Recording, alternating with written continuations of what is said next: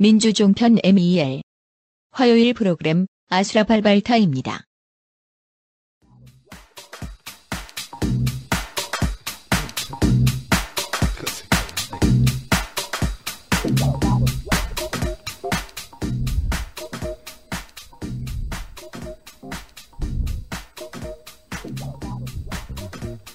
안녕하세요.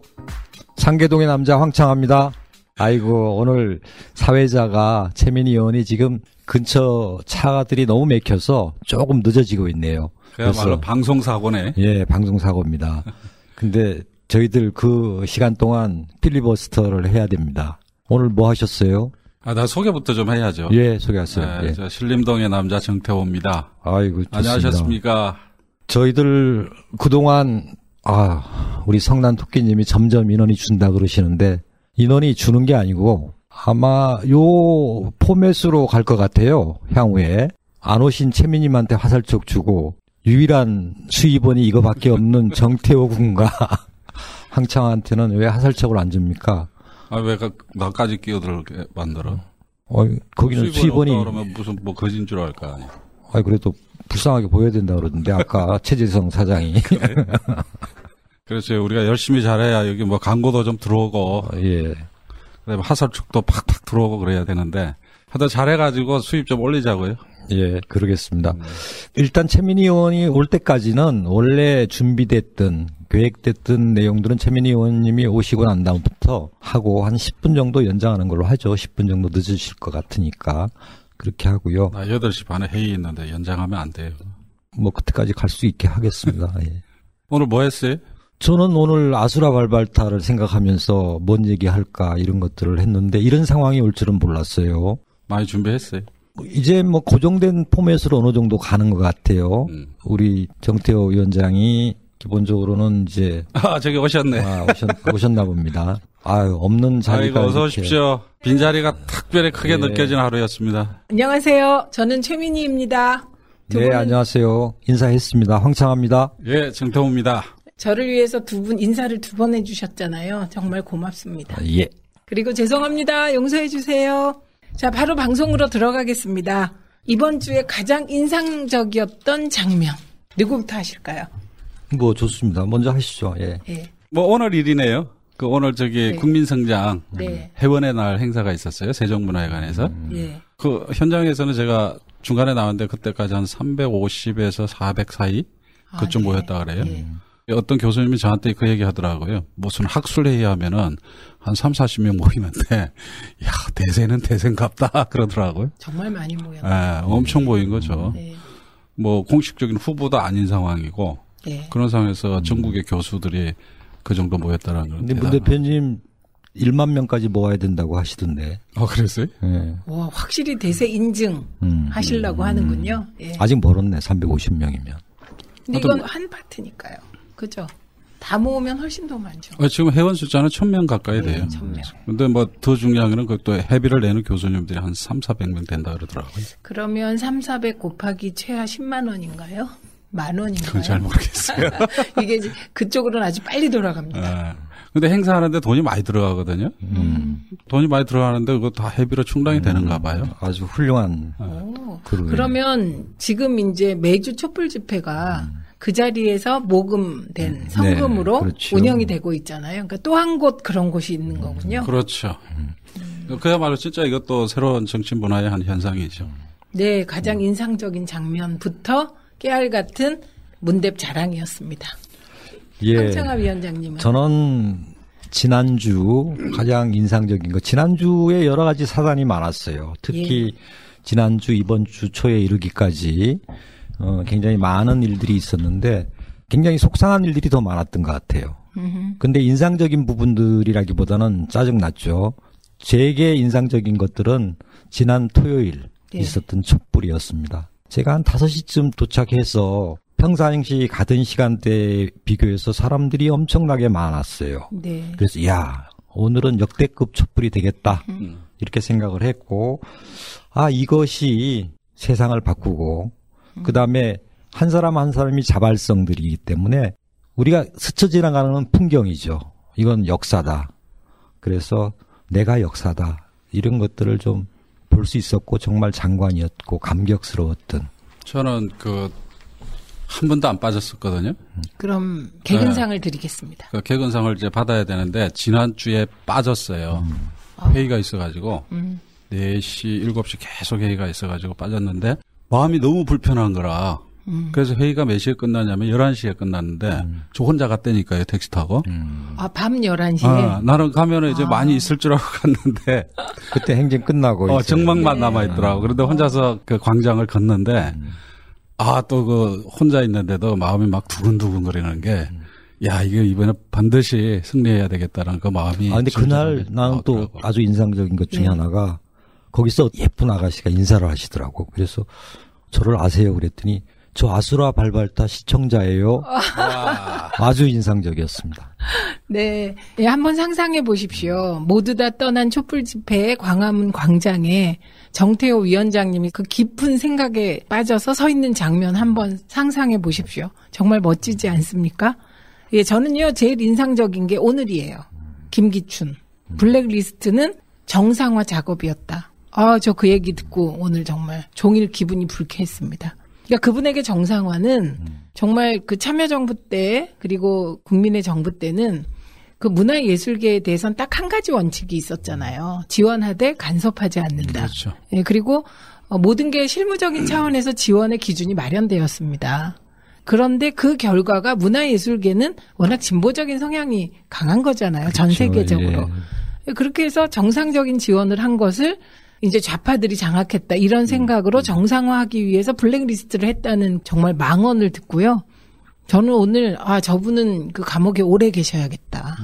박근혜 대통령이 처음 들어와서 한 얘기가 비정상의 정상화였는데 네. 바로 이것이었군요. 예, 거꾸로 가는 아니, 네. 그 사람들은 나는 늘 그, 어, 박근혜 텔레비 나올 때마다 이- 그 이해하지 못하는 게 자기가 뭘 잘못하고 있는지 진짜 이해를 못 하는 진짜 거예요. 모르는 것 그게 같아요. 뭐냐면은 비정상화의 정상화는 5.16 구테타로 다시 돌아가는 거예요.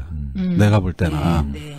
그러니까 이 사람들 머릿속에는 민주주의라는 개념이 없는 거지. 그렇죠. 그 오바마 대통령이 퇴임할 때 처음부터 끝까지 얘기하는 게 민주주의. 그 민주주의가 가장 발달돼 있다는 나라의 대통령이 퇴임하면서 처음부터 끝까지 민주주의를 얘기하는 거 보면서 정말 감동적이었는데 좀 음, 배워야죠. 제가 그 말씀하니까 기억나는 게 2012년에 이제 우리가 연설을 막 할 때 제가 한 연설 중에 미국에는 오바마가 있고 한국에는 문재인이 있습니다. 그러면 젊은이들이 가다가 딱 서서 연설을 들었던 그런 기억이 나네요. 오바마보다 더 멋진 대통령을 한번 만들어 보죠. 어, 될 것 같습니다. 이번에 네. 예. 우리는 지역위원장들은 지역에서 유세를 해야 되거든요. 음. 조금 전에 얘기했던 거 써먹어야 되겠네요. 네, 미국에는 오바마가 있었고 한국에는 더 멋진 문재인이 있다. 제가 이렇게 좋습니다. 네. 그러면 다음 코너로 넘어가 보겠습니다. 이번 주 문재인 전 대표 잘했나? 정태호 위원장님의 시간입니다. 특히 이번 주에는요, 안보 관련 위원회가 출범했죠. 예, 안보 포럼. 네. 그 그게 뭐 별 100개 포럼이라고 그런 보도가 있었는데 실제로 별 100개 포럼이라고 했나요? 100개 넘는다 그러던데. 예, 별 100개 정도가 되죠. 아니, 음. 근 대표님 JTBC에 나와서 네, 더 넘는다고 100개도 하셨죠? 넘을 걸요 그러시더라고. 그런데 이제 그 뭐 동아일보인가 어디 사설에서 별 100개로 음. 뭐 되냐 뭐 이런 이제 비웃는 그런 네. 논설을 내 봤는데 동아일보인지 잘 기억은 안 나네.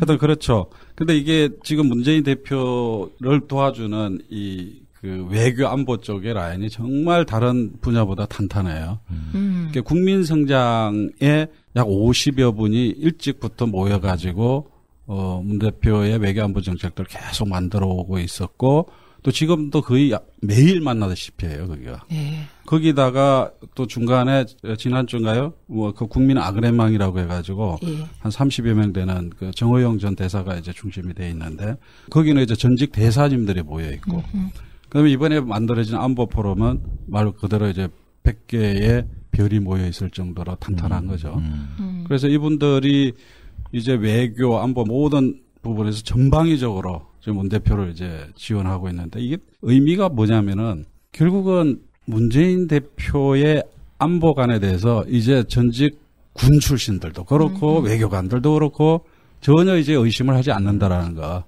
그게 되게 중요한 것 같고 또 다양한 이제 정책 제안들이 이제 그걸 통해서 들어오니까 문 대표도 아주 자신감 있게 이제 치고 나갈 수 있게 되는 거죠. 그러니까 별 100개, 별 100개 이상 의미 있는 거죠. 그리고 뭐랄까 저희 동네처럼 보수적인 남양주 병이 조금 보수적인데 그 별 100개를 동아일보가 그렇게 비아냥 걸릴 일이 아니더라고요. 되게 안심된다. 네, 거기다 이런 안보에 분위기였습니다. 대한 인식도 참 많이 바뀌었다는 생각이 네. 드는 게 이번에 김정남 암살 사건이 의외로 파장이 거의 없는 것 같아요. 음.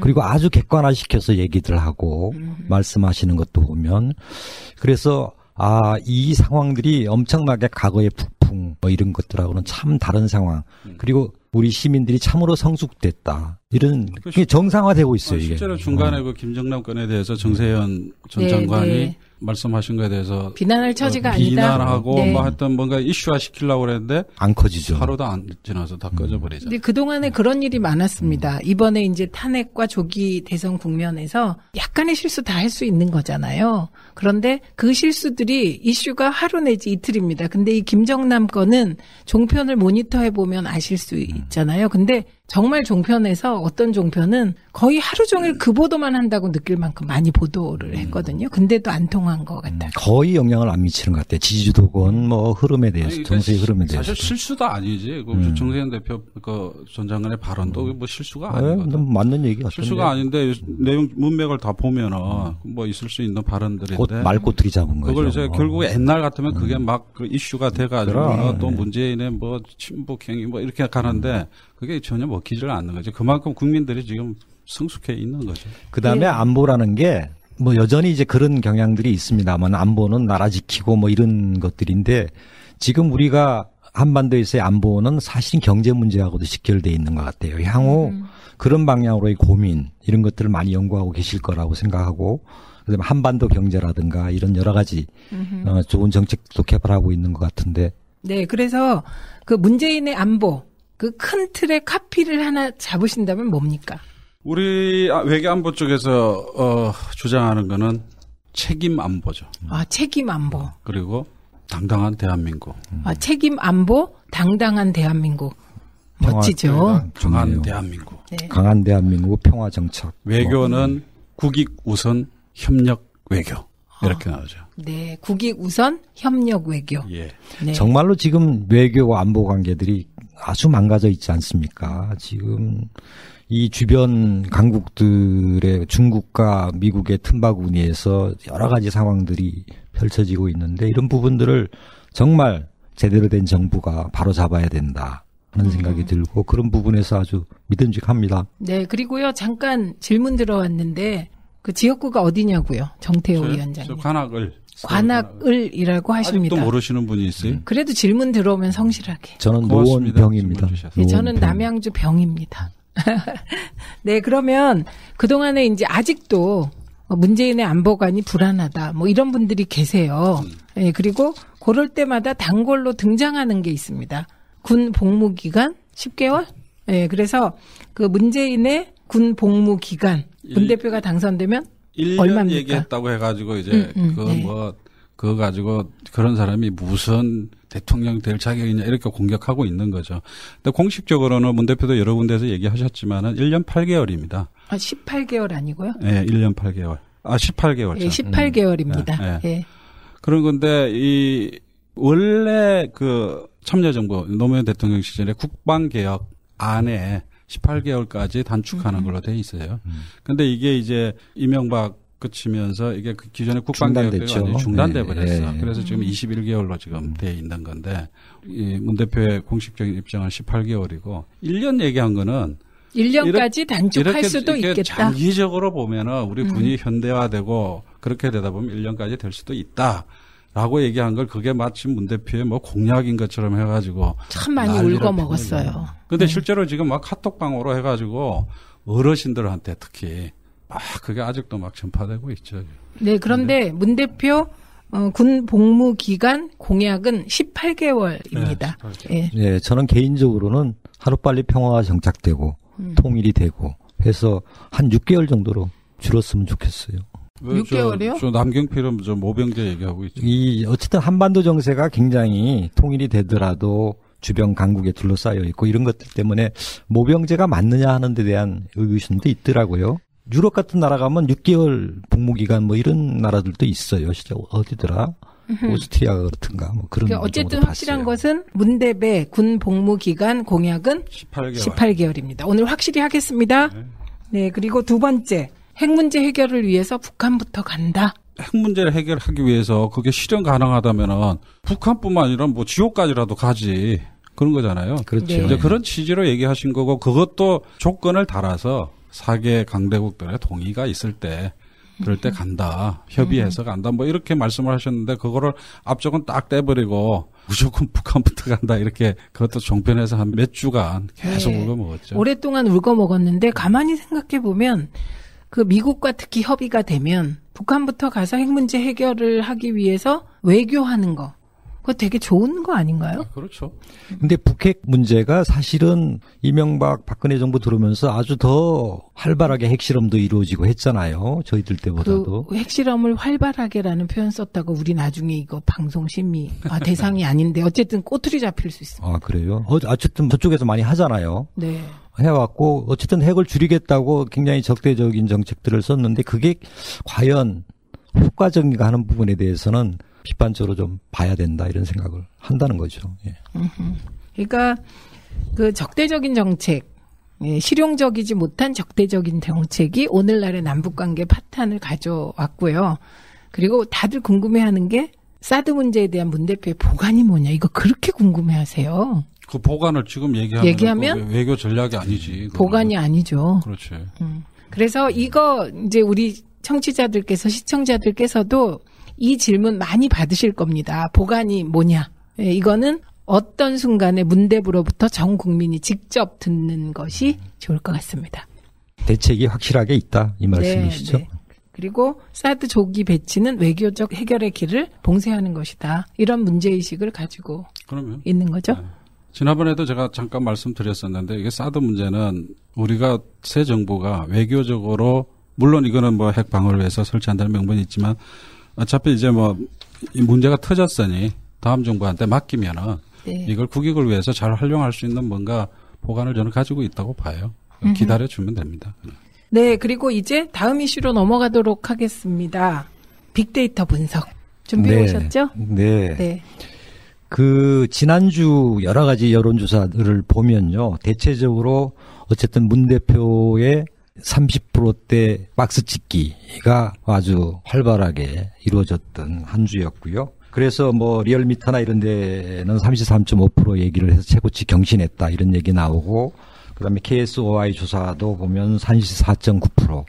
또 오늘 발표된 곳에서도 보면 뭐 35%대를 넘고 있고 그래서 35%대를 거의 육박하고 있고 앞으로 40%대를 향해서 나아가고 있다 이런 느낌을 받았고요.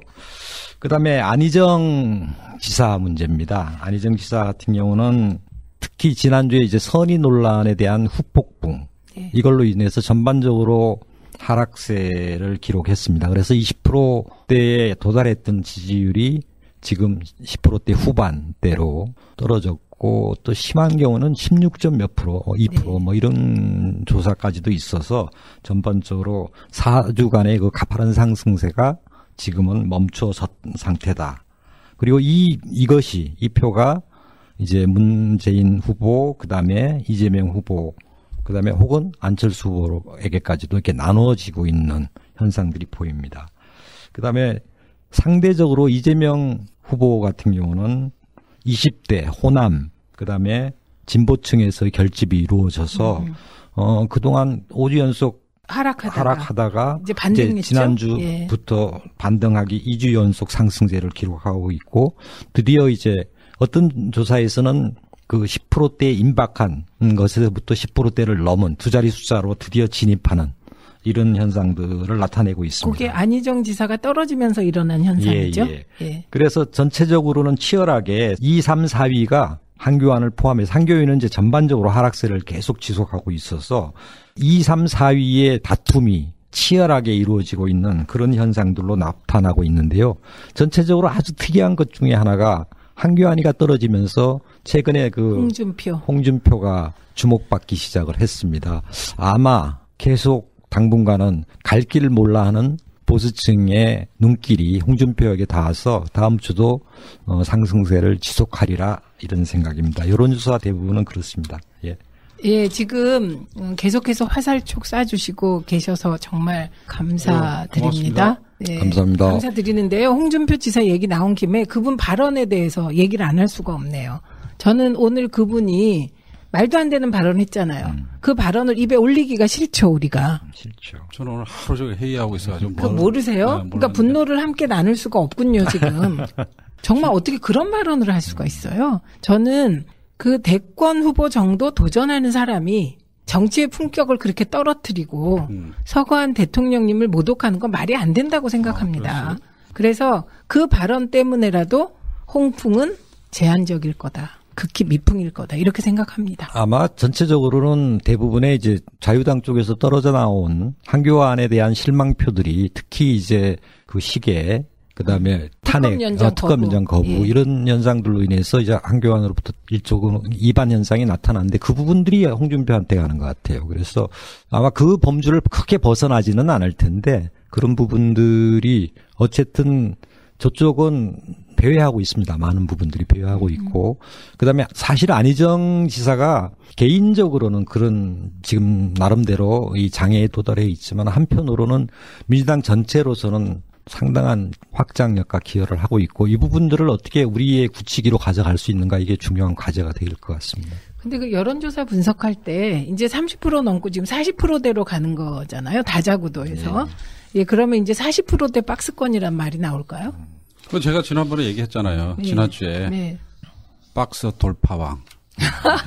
자, 지금 이게 그 10%대에서 잠잠하게 했다가 차곡차곡 쌓아가지고 쫙 올라가고 20%에서 네. 그 얼마나 다지면서. 말말해서 음. 또, 또 다져가지고 또쫙 올라오고 지금 30%에서 이따가 드디어 이제 35% 이상으로 올라가고 있는 네. 거거든. 근데 이게 이번 여론조사의 아주 제일 첫 번째 특징인데 더 중요한 거는 여전히 우리 당 그러니까 세 분의 후보의 음.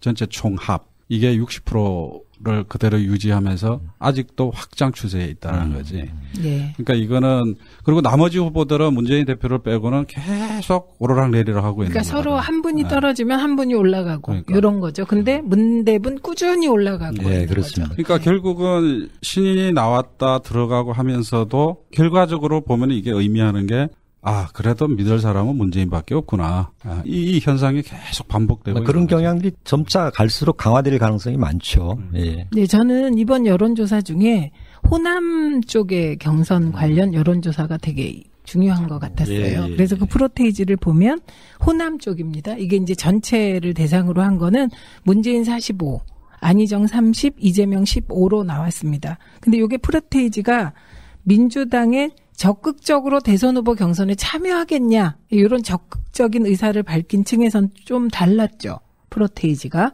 그래서 어, 65.7%가 아까 그 여론조사 중에 65.7%가 내가 경선 참여하겠다. 음. 아, 요렇게 얘기했다고 합니다. 거기서 문재인 후보가 53.2% 50%를 넘습니다. 음, 그리고 안희정 후보는 26.8%로 떨어지고요. 이재명 후보는 15.1% 거의 비슷한 수치입니다. 그러니까 이게 중요한 건 호남에서 민주당 경선에 적극적으로 참여하려고 하는 의지를 가지신 분들 대상으로 한 여론조사에서 문대P 지지율이 53.2% 과반을 넘겼다. 이게 되게 중요한 수치입니다. 그래도 저는 아직까지 저기 만족할 수 없는 게 이번 대선은 압도적으로 승리해야 됩니다. 왜냐하면 특히 오늘 또 국회에서 제대로 협상이 안 되고 어쨌든 상황들이 꼬여버렸는데요. 그로 인해서 이제 특검법에 대한 발의 자체가 어떤 과정을 다시 겪어야 될지 어려움에 처해 있습니다. 근데 이런 구조기 때문에 압도적인 승리를 하려면 특히 호남, 이번 특히 경선에서 이 첫 번째 지역입니다. 그리고 오늘 조사만 하더라도 이게 결선 투표 없이 갈 가능성이 많다 이런 상황들을 보여주는 것인데요. 한편으로는 압도적으로 승리를 해야 개혁도 적폐 청산도 가능해진다 이런 것들을 말씀드립니다. 네. 어쨌든 이번 주 빅데이터 분석, 여론조사 흐름 분석, 그 코드는 문대P 지속적인 상승. 예, 빅데이터는 아직 얘기 안 했는데 시간이 많이 갔나? 네, 빅데이터 분석 짧게 예, 얘기해 예, 짧게 주시죠. 얘기하겠습니다. 사실은 이번 주 빅데이터는 전반적으로는 그 안희정의 선의 발언이 전반적으로 주도했어요 상황을. 그래서 문 전 대표 같은 경우 이제 몇몇 이슈가 있었죠. 예를 든다면 예비 내각 문제 혹은 헌재에 승복하자 뭐 이런 얘기들이 있었지만 크게 이슈화되지는 않고 그다음에 연관 인물로도 이제 안희정 뭐 이명박 박근혜 이런 인물들이 많이 등장하는데 이것도 전반적으로는 선의 발언에 맞닿아 있는 거여서 큰 의미를 두기는 어렵다 이런 네. 부분이고 어쨌든 주목된 거는 아까 여론조사 결과에도 반영됐듯이 이재명이 지난주에 비해서 상당히 언급량이 늘어나고 있고 예. 황교안은 전반적으로 떨어지다가 주말 지나면서 이 특검 연장 거부하면서 와글와글하는 상황들입니다. 그다음에 검색 엔진들, 그러니까 네이버 검색 엔진이나 검색 순위들을 보면 전반적으로 top 3에 대선 후보군들이 올라가 있습니다. 문재인, 그다음에 안희정 지사, 안철수 전 대표 이런 부분들이 올라가 있어서 본격적으로 좀 대선 국면으로 돌입하는 게 아닌가 전반적으로 이런 상황이 있고요. 근데 좀 주의 깊게 봐야 될 것 중에 하나가 뭐냐면요. 그 특히 커뮤니티, 정치 성향이 짙은 커뮤니티에서 약간 그 정치에 대한 피로도랄까 아, 이런 네, 것들이 네. 나타나는 징후들이 있습니다. 그래서 어허.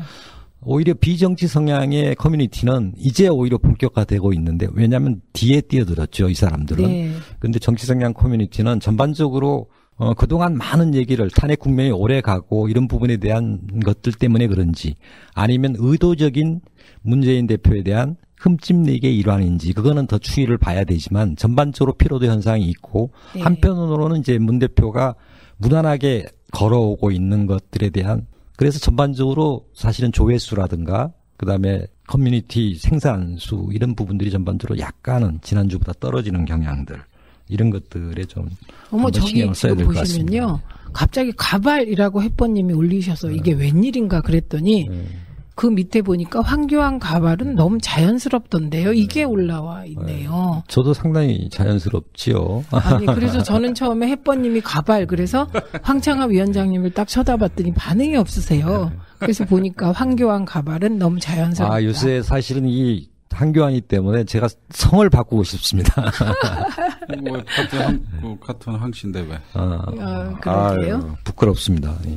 근데 역시 안희정 지사가 그게 긍정적이든 부정적이든 선의 발언으로 빅데이터 분석에서 많은 buzz량을 차지한 건 사실이군요. 그렇죠. 전반적으로 주도했다고 네, 볼 수. 그, 그 네. 부분들이 전반적으로 상황들을 덮었어요. 그래서 다른 대선 후보들의 이슈들이 나타나기가 좀 어려운 상황으로 갔지요. 그게 네. 부정적이든 와글와글 노이즈 효과가 있었던 거죠. 예. 예, 와글와글 노이즈가 안 좋은 쪽으로 안희정 지사에게 작용한 것 같고요.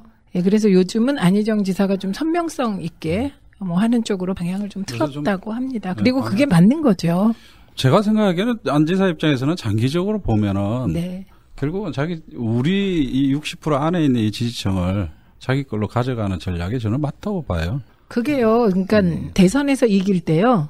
중도의 중심을 두고 이겨 본들 저는 큰 의미가 없다고 생각을 아니, 합니다. 어차피 저쪽에 네. 지금 뭐 주자가 없기 때문에 네. 그 대타로 이제 안희정 지사를 쳐다보게 되는 건데 음. 저쪽 주자가 서게 되면 어차피 떠날 사람들인데 왜 그게 자꾸 눈을 그쪽으로 보는지 난 네, 그러니까 안. 지사는 타격을 많이 입었고요. 그리고 그에 따라 우리 당 지지율도 중도 쪽에서 조금 빠질 것 같았는데 우리 당 지지율은 유지되고 있습니다. 근데 그런 상태인 좀것 재미있는 현상 중에 하나가 또그 구글 트렌드를 보면 예를 들어서 검색어에 대한 감신 지수를 전체를 100이라고 생각을 네. 할때 최대를 서울에서 문재인 대표는 서울에서 100입니다. 그리고 아. 광주에서 83이에요. 그러니까 상당히 네. 높죠. 네. 전반적으로.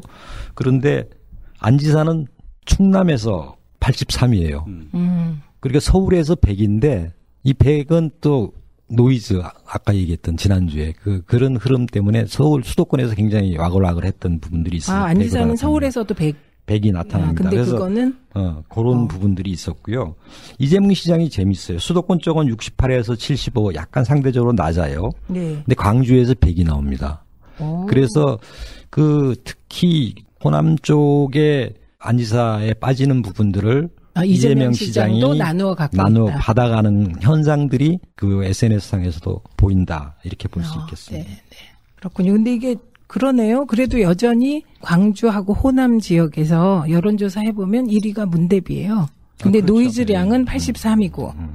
이재명 시장은 100인데 지금 15.1% 정도인 것이거든요. 그렇죠. 예. 그래서 언급은 많이 되고 있다는 거죠. 예. 음. 그게 이슈를 어느 정도 던지고 선도한다고 봐야 되겠죠. 그렇죠. 그래서 여론조사하고도 이게 일치하는 게 아까도 이재명 시장의 결집이 실제 호남, 음. 그다음에 20대 네. 진보층 이런 부분에서 결집되고 있는 거죠. 아, 그렇군요.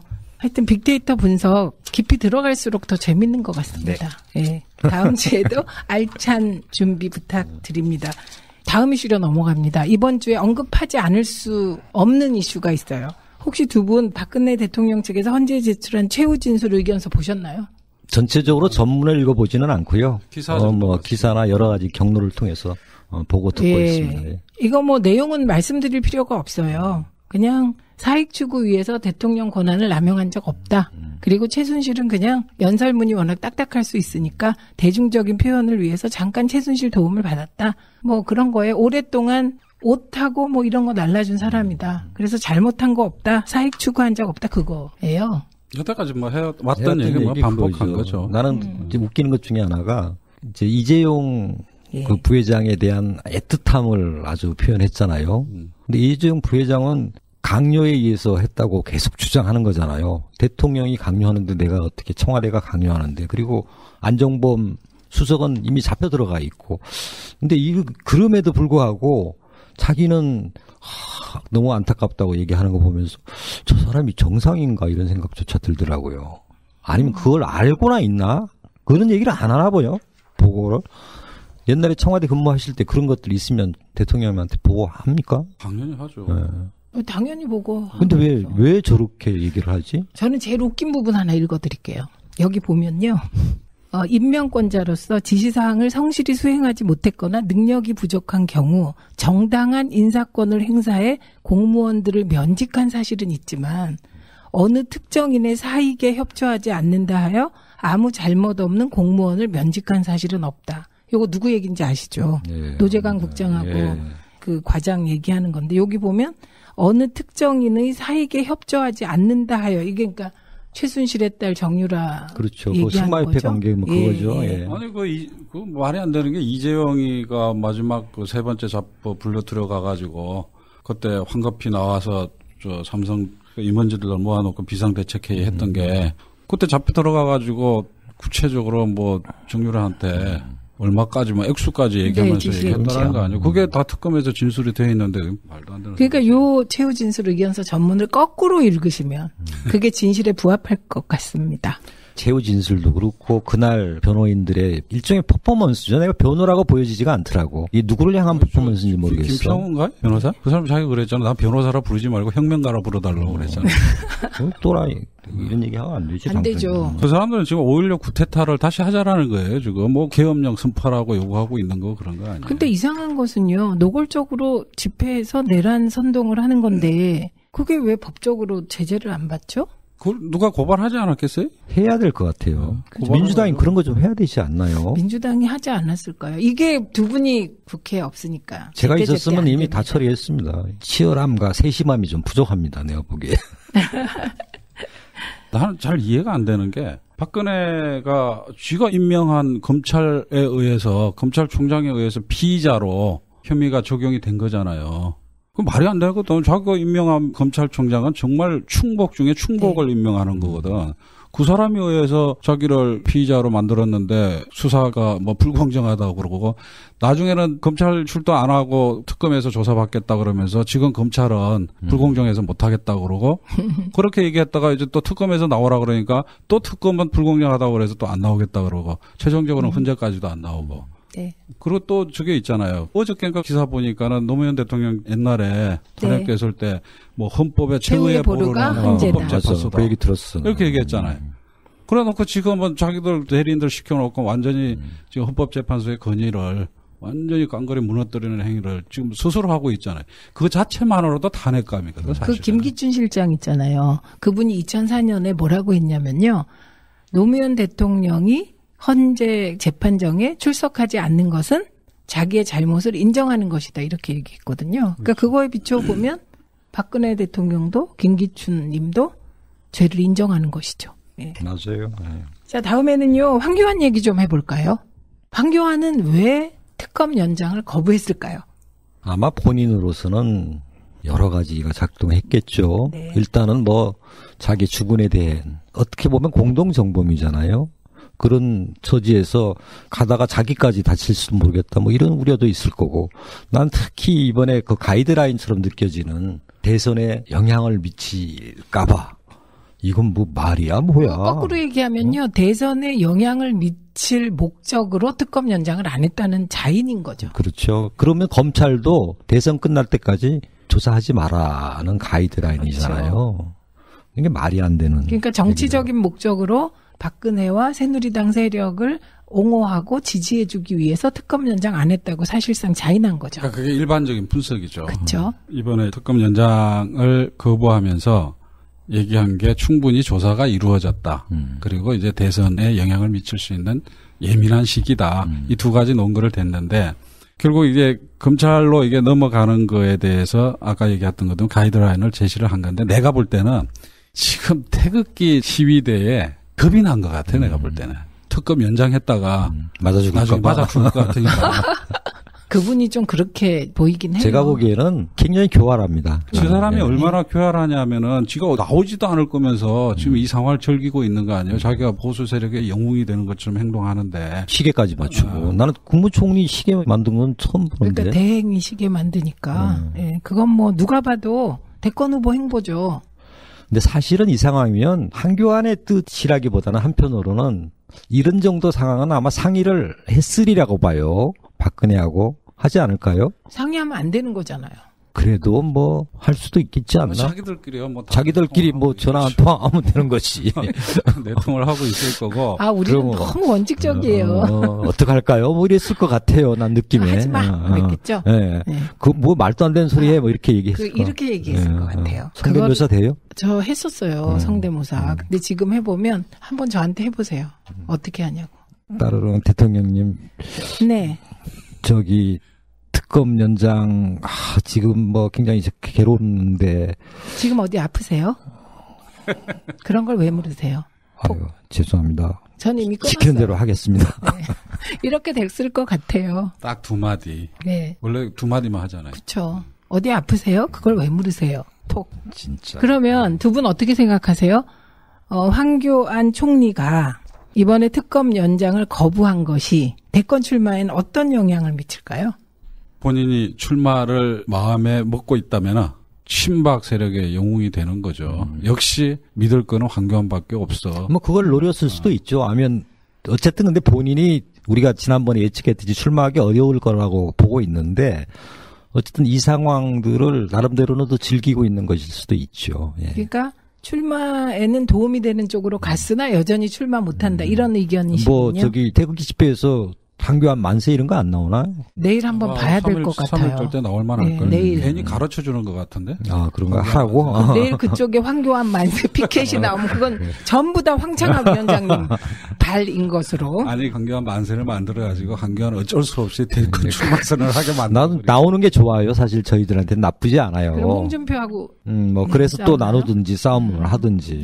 홍준표는 나와봤자 이제 대통령 까무로 사람들 쳐다보지도 않아. 좀 말하는 게 저래가지고 되겠어요. 엄청 거칠지. 그 나오자마자 뭐 신박들은 뭐 양아치라고? 지가 양아치면서. 그 홍준표 양아치 중에서 아 이거 잘못하면 큰일 나겠다. 예, 홍준표님은 친박 비판, 친노 비판 지금 이것을 큰 축으로 삼고 있는 것 음. 아, 같아요. 그래요? 예, 예, 그러면 유승민이처럼 표가 안 나올 텐데. 그렇 죠. 그런데 갑자기 한교안 문제 가지고 우리 박지원 대표님은 또 그거를 뭐 문재인. 선 총리 이렇게 후탄에. 아우 저는 그건 뭐 죽은 자식 뭐뭐 만지기라. 어. 아이, 뭐, 예, 아예- 입장 한번 얘기해 보세요. 그 어쨌든 예. 오늘 난리를 쳤더만 그거 갖고. 어. 아니 상황이 그때 그랬던 거잖아요. 처음에 최순실 건 터지니까 대체로 뭐 국회에서 거국 중립 내각으로 가자 이 얘기가 나왔던 건데 갑자기 박근혜가 국무총리 김병준 어, 총리를 김병준 씨를 임명하면서 깨진 임명을 거죠. 해버렸잖아요. 네, 네. 그 기회를 줬는데 스스로 그 기회를 네. 팍 차버렸잖아요. 그리고 나서 이제 단핵 국민으로 넘어가니까 그건 모면하려고 국회 찾아가가지고 딱 한마디만 했다며 정세균 의장한테 국회에서 협의해서 총리 추천해 주십시오. 딱 그 얘기만 하고 그랬다며. 결국 그게 술책이었던 거잖아요. 그렇게 해서 국회에 떠넘겨가지고 국회 내부에서 내분을 일으켜가지고 결국은 그 상황을 모면하려고 그랬던 건데 당연히 그 상황에서 그걸 받으면 안 되지. 음. 그래가지고 그때 뭐 국민의당에서 박지원 대표 등등 해가지고 뭐 충분히 뭐 갈아야 된다고 한경원 쫓아내야 된다고 얘기했는데 그야말로 그거는 저쪽 술수에 그대로 넘어가는 거였지. 네. 그래가지고 탄핵으로 갔던 건데 이제 와가지고 문재인 책임 말도 안 되는 거지. 그러니까 특검 조사에 그러니까 내가 볼 때는 탄핵 기간 중에 국민의당의 지지자가 막 바닥으로 떨어지고 막 안철수 지지도 떨어지고 막 이러니까 뭔가 모면을 해야 되겠는데 그 책임을 자꾸 바깥쪽으로 돌려야 되는데 그게 1등으로 가고 있는 문재인 대표가 될 수밖에 그게요. 바깥쪽이 아니고 음. 그분은 처음부터 끝까지 문대 흔들기예요. 박지원 대표님한테 한마디를 드리면 지난번처럼 또 문재인 대표 계속 흔들면 다칩니다. 지금 이 상황은요 2002년 대선 때 사실 그때도 정말 어마어마한 흔들기가 있었잖아요. 있었죠. 예, 그런데 예. 그때도 노무현 후보를 흔들면 그게 일시적으로는 언론이 이제 워낙 흔드는 사람을 띄워드니까 뭔가 되는 것 같다가 그분들이 다 하나하나 사라지셨어요. 그래서 지금 판은 그런 흐름의 판입니다. 저희요, 이번 주에 정말 한 종편에서 말도 안 되는 짓을 했어요. 그래서 왜 이런 짓을 했을까? 화면 한번 띄워주십시오. 이게 이제 권양숙 여사 어머니가 돌아가셨잖아요. 그런데 흔들기 위해서 저런 보도를 한 겁니다. 채널 A네요. 제목은 문재인 안희정 간발의 차이로 빈소회동 무산됐다는데 저 사진 보십시오. 음. 이재명 안희정 그 옆에 누구 사진이게요? 누굴까요? 문재인 뭐라고 써놓은 것 같은데? 네, 이름은 문대빈데 저 사람이 누굴까요? 신동빈입니다. 아니 왜 저렇게 찍어놨지? 그래서 저런 어처구니 없는 실수가 저 실수예요? 예, 어처구니 없는 실수로 일단 봐야죠. 음. 우리가 실수가 굉장히 많았습니다. 그래서 지금 저게 방심위에 제소되어 있습니다. 음, 이건요 당에서뿐만 아니고 개인적으로도 한 분들이 많더라고요. 저거 보고 되게 분개하신 것 같아요. 음. 일단 가장 분개한 포인트가 뭔지 아세요? 모르겠어요. 문대배 미모를 훼손했다는 거예요. 예, 저희 종편들이나 방송들에게 알려드립니다. 저희의 눈이 사방에 촉수처럼 뻗어 있다는 거. 그래서 지금은 종편 모니터를 굳이 팀을 꾸려서 하지 않아도 예, 여기저기서 대단합니다. 제보가 예. 들어옵니다.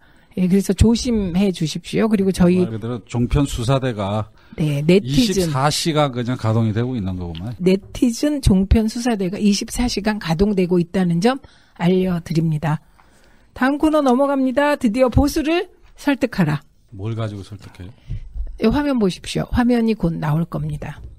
저희가 이번에 보수를 설득하라는 오늘부터 시작해서 문대배에 대한 SNS와 가짜 뉴스들 그 사실 확인을 해드릴 겁니다. 그래서 이번 주에는 문재인 후보의 비자금이 20조 원이다. 저렇게 되면 어떻게 되나 한번 읽어봐 주세요. 재계 순위 20조면 문대 1입니다. 등록되지 않은 재산이니까 비자금이면 그렇죠.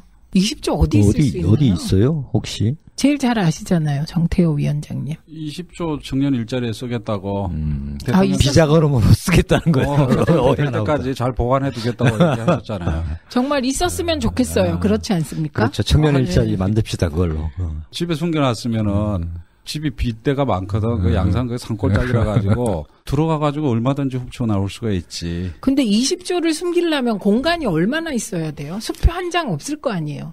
보수 쪽에서 하는 얘기가 뭐 아방궁이라고 있다며 그 지하에 뭐아큰 그거 그러니까 뭐 그것도. 무슨 이상한 집 사진 찍어놓고 네, 아방궁은. 다음 주에 저희가 또 할 겁니다. 어. 그래서 이거는 이미 처벌을 받은 건가요? 네 당사자가? 처벌까지 어. 받았대요. 그런데도 잊을만 하면 다시 등장합니다. 여자분이 네. 네, 네. 그 그래서- 처벌 받아서 1년 징역에 2년 집행유예 받았어. 음. 음, 그런 겁니다. 그래서 누군가 문대비 비자금 20조를 가지고 있다고 할 때 요 웹자보를 활용해서 반박하시고 사실을 알려주십시오. 이재용 7조죠, 맞아요?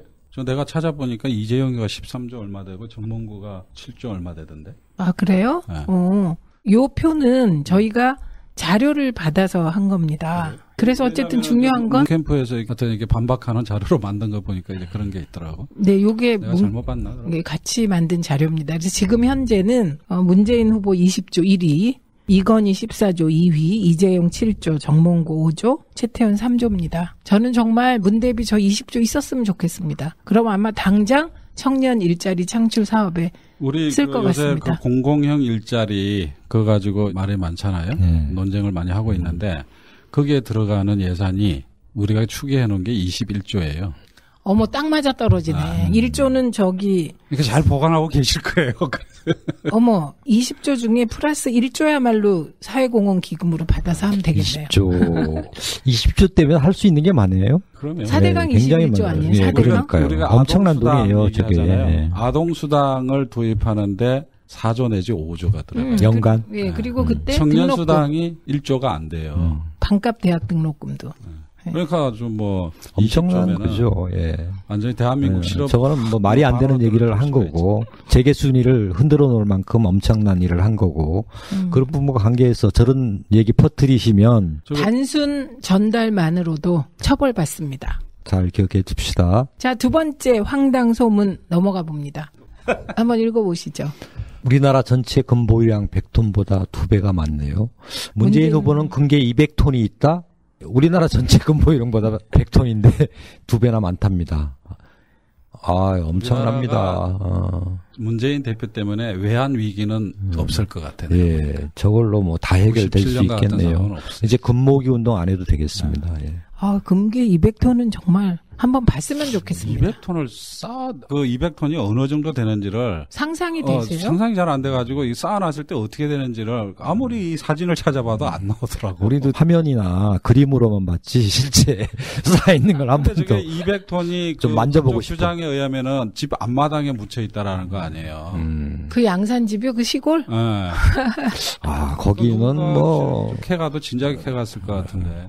어, 저도 좀 캐갈 걸. 거기 뭐 이 사드 배치해갖고 지켜야 되는 거 아닙니까? 뭐 돈으로 환산하면 저것도 한 20조 된다 그러던데. 그러면 200톤이 40조 인가요? 음. 저거 가지고 있는 게 40조. 음. 그러면 아까 비자금 20조에 금괴 200톤을 환산한 20조에 40조면 저 문 대표 가까이 지낼래요. 그래야 되겠습니다. 예, 우리 다 네. 문 대표 가까이 지내요. 그냥 가서 금괴 하나씩만 가져가면 돼. 평생 먹고 사는 거지 뭐. 금괴 하나면 평생 먹고 사나요? 아유, 그거 알 수가 없습니다. 어쨌든 이 금괴 200톤의 경우는요. 이거를 유포한 분들이 이미 처벌을 받았습니다. 그런데 이거를 다시 유포하는 거예요. 다시 알려드리지만 단순 유포도 처벌 대상이라는 점. 그래서 주변에요 이런 말씀 하시면 사실이 아니다 뿐만 아니고 요거 당신 유포만 해도 처벌된다. 요걸 꼭 아니 알려주시기 그게 진짜 바랍니다. 중요한 게 네. 우리 지역위원회 고문님이 전화가 왔어요. 근데 제가 전화를 못 받았는데 나중에 카톡으로 문자가 왔어. 음. 보니까 저거 유포되고 있는 거 올려놓고 사실이에요 이렇게 물어보는 거. 그 진짜 그렇다니까요. 그러니까 어르신들은 그걸 믿는 거라. 그런 게 있어요. 근데 예. 이분은 이제 지역위원회 이제 뭐 고문 정도 되시니까 나한테 확인하는 건데 그 자체가 우리 생각에 되게 황당하니까는 뭐 그냥 무시하고 가려고 하는데 음. 실제로 이거 믿으니까 물어보는 거지. 그래서 네. 처벌받는다라는 거를 많이 좀 진짜 유포를 시켜야 돼. 근데 지금 심각한 게 네. 가짜 뉴스 막 신문으로 찍어서 배포하고 그게 300만 부 뭐 이런 얘기들 하지 않습니까? 저거 발본색을 하지 않으면 정말 우리나라 정치 분포 개판됩니다. 네, 가짜 뉴스는 가짜 뉴스대로 지금 대책을 마련해서 대응하고 있는 것으로 알고 있고요. 일단 오늘 알려드린 이 두 가지 지금 이 방송을 보고 계신 시청자들께서 나 다 아는 거다 이렇게 넘어가시지 말고요. 방금 전에 정태호 위원장 말씀하셨듯이 우리 당원들께서도 사실인가 아닌가 긴가민가 하시고 계십니다. 그래서 저희가 요거 이제 이 웹자보를 조금 더 가다듬어서 그 디소이 조직으로 전국적으로 뿌릴 거거든요. 그래서 구석구석 전달되도록 우리야말로 finger power 보여줘야 될것 같습니다. 아까 그 얘기하다 만 것 중에 네. 그 여론조사 중에 가상 대결 한 게 이번에 나온 게 있더라고요. 아, 그래요? 실제 상황. 뭐 나름대로 본선은 어떻게 진행될까잖아요. 근데 보면 현재 이제 각 당별로 하나씩 다 나온다. 그래서 사자 구도가 되면 그러니까 그래서 문재인, 한교안, 안철수, 유승민 이렇게 나온다. 음, 네. 그러면 물론 지금 현재 문재인 대표가 압도적으로 이깁니다. 몇 40 프로? 45.1%, 45.1. 한교안이 16%, 안철수가 15.1%, 유승민이 6.4% 이렇게 나오는데요. 네. 사실은 이 부분들을 예를 들어서 안철수 국민당하고 바른당이 단일화를 했다. 자유당 쪽에서 한교안이 나온다면 45, 21, 16.2 이렇게 나와요. 그러면 단순 합계보다 많은가요? 안철수, 유승민 단순 합계보다 많은가요? 단순 합계보다 어, 안철수는 그대로고 한교안 21%가 그러니까 겨우 안철수 비슷하네. 쪽으로 간게 예, 1%밖에 예, 안 예, 되는 예, 거죠. 그렇죠. 예. 그리고 안희정 지사를 집어넣었을 때도 이깁니다. 월등하게 이기는 44.2%가 나와요. 전체적으로 이기고 다만 보면 여기서 안희정과 안철수가 함수 관계에 있는 것들이 보여져요. 네. 그래서 실질적으로 안희정 지사가 나오셨을 때가 안철수가 더 떨어지더라고요. 그리고 예. 상대적으로 황교안이가 되죠. 약간 올라가고 음. 이제 이런 부분들에 대한 변수들이 있어서 실제는 어떻게 될까? 예를 들어서 쟤네들이 뭐 이렇게 저렇게 해서 작게라도 small tent라도 만들어서 바른당하고 국민당이 합칠까? 아니면 지금 현재 상황에서 어떻게 되더라도 이기지 못하니까 각개 약진할까? 이제 이런 부분들이 아마 앞으로 주목되는 상황이 그러니까 이 말씀은 대선이 삼자 구도가 되냐 사자 구도가 예, 예. 되냐 그 말씀이신데 어떻게 보세요? 저는 현재의 각자의 욕심과 정치력이나 이런 것들을 볼 때 이게 잘 합쳐지지 않을 것 같아요. 그럼 사자 구도다. 저는 그냥 각계약진할 것 네, 같습니다. 어떻게 보세요? 저도 사자고 들것 같은데. 왜냐하면은 안철수는 제가 볼 때는 바른당인가요? 그쪽하고 뭐 단일화를 시도하려고 그럴 텐데 호남 쪽 의원들이 많아가지고 호남 정서 때문에 바른당하고 쉽게 합 치지 못할 거로 저는 보거든요. 음, 그렇죠. 그리고 또 바른당하고 자유당하고 관계도 좀 완전히 원수지간이잖아요. 네. 네. 쉽지 않거든. 그거 그리고 이혼한 지 얼마 되지도 않았는데 뭐 합해서 합해서 이긴다면 실제 네. 뭐 해보자고 주변에서도 하고 그런 흐름들을 만들어낼 수 있을 텐데 합쳐도 져요. 예. 그런 상황이기 때문에. 예, 합해도 지면 단일화는 안 한다. 각자 진지를 구축한다. 이렇게 돼서 그렇죠. 어, 자기 실속 두 분- 챙길 가능성이 예, 있죠. 지금 두 분께서는 사자 구도로 간다. 이 말씀을 하고 계십니다. 여하튼 그럼에도 불구하고 우리가 놓치지 말아야 될 거는 여하튼 탄핵을 하고 나면 저쪽은 뭉치게 돼 있고 네. 그다음에 또 박근혜 대통령이 뭐 대선 전에 구속될지 안 될지는 모르지만 또 그런 변수도 남아 있고 막 이래 가지고 여전히 판의 유동성이 아직도 많이 남아 있다고 봐야죠. 그러니까 음.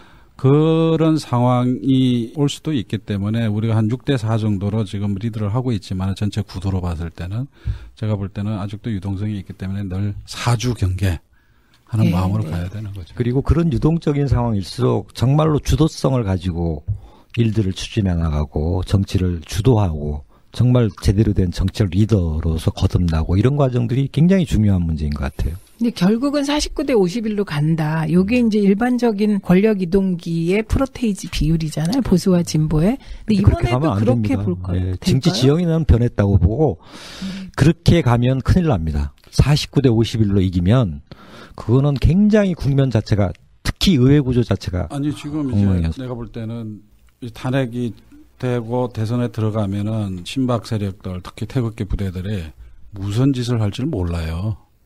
그렇기 때문에 여론으로 압도적으로 끌고 가야 저쪽에서 극단적인 행동들을 제어할 수가 있는 음, 아예 거예요. 포기해 버리도록 만들고. 근데 이게 어설프게 뭐 어, 맞아요. 뭐 예. 따라갈 수 있겠다 이런 분위기 생기면은 대선에서 이기긴 이기지만 정말 이렇게 많은 그 상처를 안고 가야 되는. 상처뿐만 아니라 이기고 난 다음의 상황 자체도 바로 막 개헌하고 뭐 적폐청산에 이런 것들 건드리지도 못한 상태로 정치가 표류할 가능성이 있습니다. 근데 어쨌든 지금까지는 탄핵 기각 집회가 뭐 숫자가 많아진 게 사실이잖아요. 그럼에도 불구하고 탄핵 찬성 여론은 그냥 73%가 가장 낮았고요. 73에서 84일을 왔다 갔다 하다가 최근에는 한 78%, 9%. 78%. 예, 그렇게 유지가 되더라고요. 그러니까 대세에 만족하지 말고 압도적으로 승리할 수 있도록 정말로 전심 전력을 다해야 된다 이렇게 생각을 합니다. 예. 그러니까 이런 거지. 이제 지금은 이제 보수 쪽 건강한 보수라고 봅시다. 음. 그쪽에서도 탄핵은 찬성하지만은 탄핵 이후에는 이제 대선 전에 갈 때는 이제 탄핵을 찬성하지만 우리를 지지하는 건 아니라고 볼수 있는 사람들이 있단 말이죠. 있죠. 예, 예. 그 흐름이 어디로 갈 거냐가 되게 중요한 건데 그러려면은 우리 지지도가 압도적으로 계속 가져야 그들을 견인할 수 있는 힘이 생긴다라는 거죠. 그러니까 2002년 대선 때 처음에 경선 시작할 때 8분이 시작하셨죠. 그렇죠. 그리고 최종적으로 남은 분은 정동영 후보 한 분이셨죠. 나머지 다 중간에 중도 탈락하셨죠. 예, 그렇습니다. 예. 예, 그것처럼 경선은 어쨌든 처음 예비 주자들이 끝까지 완주하는 게 굉장히 중요한 요인인 것 같습니다. 그래서 문대 쪽에서 우리는 원팀이다. 그래서 서로 좀 공격을 자제하자 이런 제안도 예, 뭐 이재명 했었죠. 오늘 그 박광원 대변인이 우리는 원팀이다. 그래서 서로 자제하자. 그 메시지를 오늘 대변인 논평으로 내가 이재명 시장도 항상 팀플레이 강조하고 있고 뭐 안희정 지사도 나에게 탈당은 없다. 이런 원칙들을 항상 강조하기 때문에 저희들은 뭐 저희들 후보 자랑스럽습니다. 예. 예, 지금 문대비 압도적인 선두를 달리고 있습니다. 그리고 저희들이 예측하기에는 결선 투표 없이 1차에서 끝날이라고 저는 처음부터 계속 예측을 하고 있습니다. 그리고 그것이 이제 여론조사 결과로 확인이 되어 가고 있는데요. 이럴 때일수록 더욱더 하나로 뭉쳐서 경선인단 모집도 하고 SNS 상에서도 절제하면서 활발히 의견 개진을 하고 그런 그 문대과 열기가- 민주당 지지자가 되기를 바랍니다. 네, 열기가 대단합니다. 경선인단 저희들 지역 위원장들을 맡고 있다 보니까 이제 나름대로 조직적으로 선거인단 모집에 관한 얘기들을 하는데요. 조직이 열의를 못 따라갑니다. 아, 지금. 당연하죠. 네, 그리고 아주 대단합니다. 지금 월요일 날 100만 돌파했잖아요. 네. 그게 사실상 80몇만 돌파한 거거든요. 2012년에 28일 만에 80만 돌파했었어요. 그런데 지금 13일 만에 80만, 엄청납니다. 그러니까 100만 대단한 돌파한. 겁니다. 그러니까 이 열기는 결국 정권 교체를 위한 열기이고 그리고 민주당 중심으로 정권 교체하자는 열기인 것 같습니다. 아수라 발발타 우리 마음먹은 대로 다 만들 수 있습니다. 오늘 마치겠습니다. 감사합니다. 고맙습니다. 감사합니다.